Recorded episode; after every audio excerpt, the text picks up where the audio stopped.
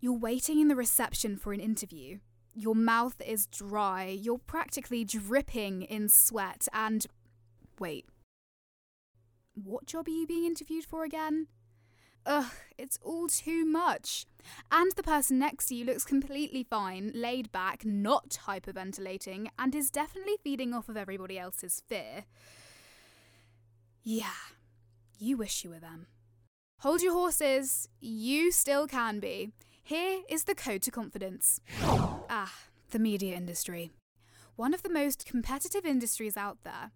There is absolutely no way you can survive if you don't have the confidence.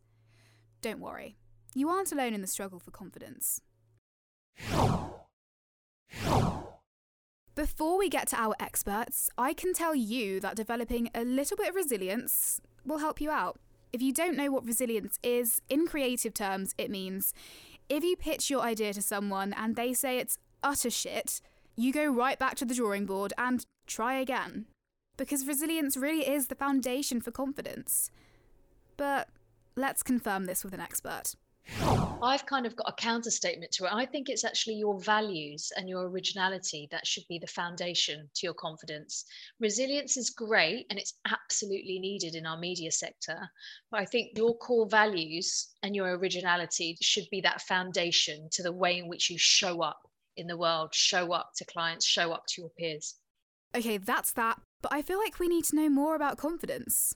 Let's check in with our experts. Hi, I'm Annabelle. I'm a client creation exec at Storylab, which sits under Dentsu. For a young creative that lacks confidence, I would definitely say believe in yourself um, and like trust your skill set because they've hired you for a reason. But also don't be afraid to ask questions you can ask a million and one questions. Where you're a young creative in the industry, no one is expecting you to know everything. And it's important to remember that. Ask again and ask again because you can never learn too much. And when you're young, it's the best time to do it. If you're lacking confidence, seek out a mentor and change your mentor throughout your career trajectory as your needs change. There are some that stay with you and there are some that you will just have for a moment in time in your career. They all serve a purpose at that specific moment in time and are probably some of the best snippets of advice in those sessions as well.